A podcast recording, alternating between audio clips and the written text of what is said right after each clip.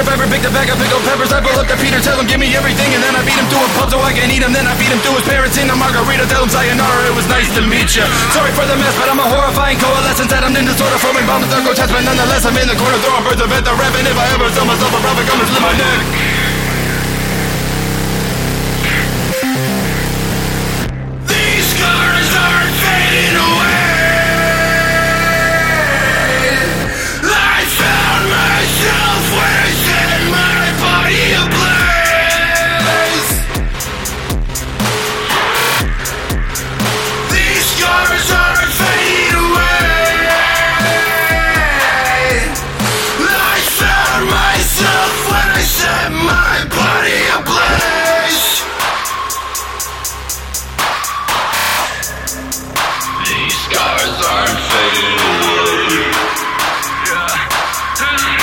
I found myself when I set my body.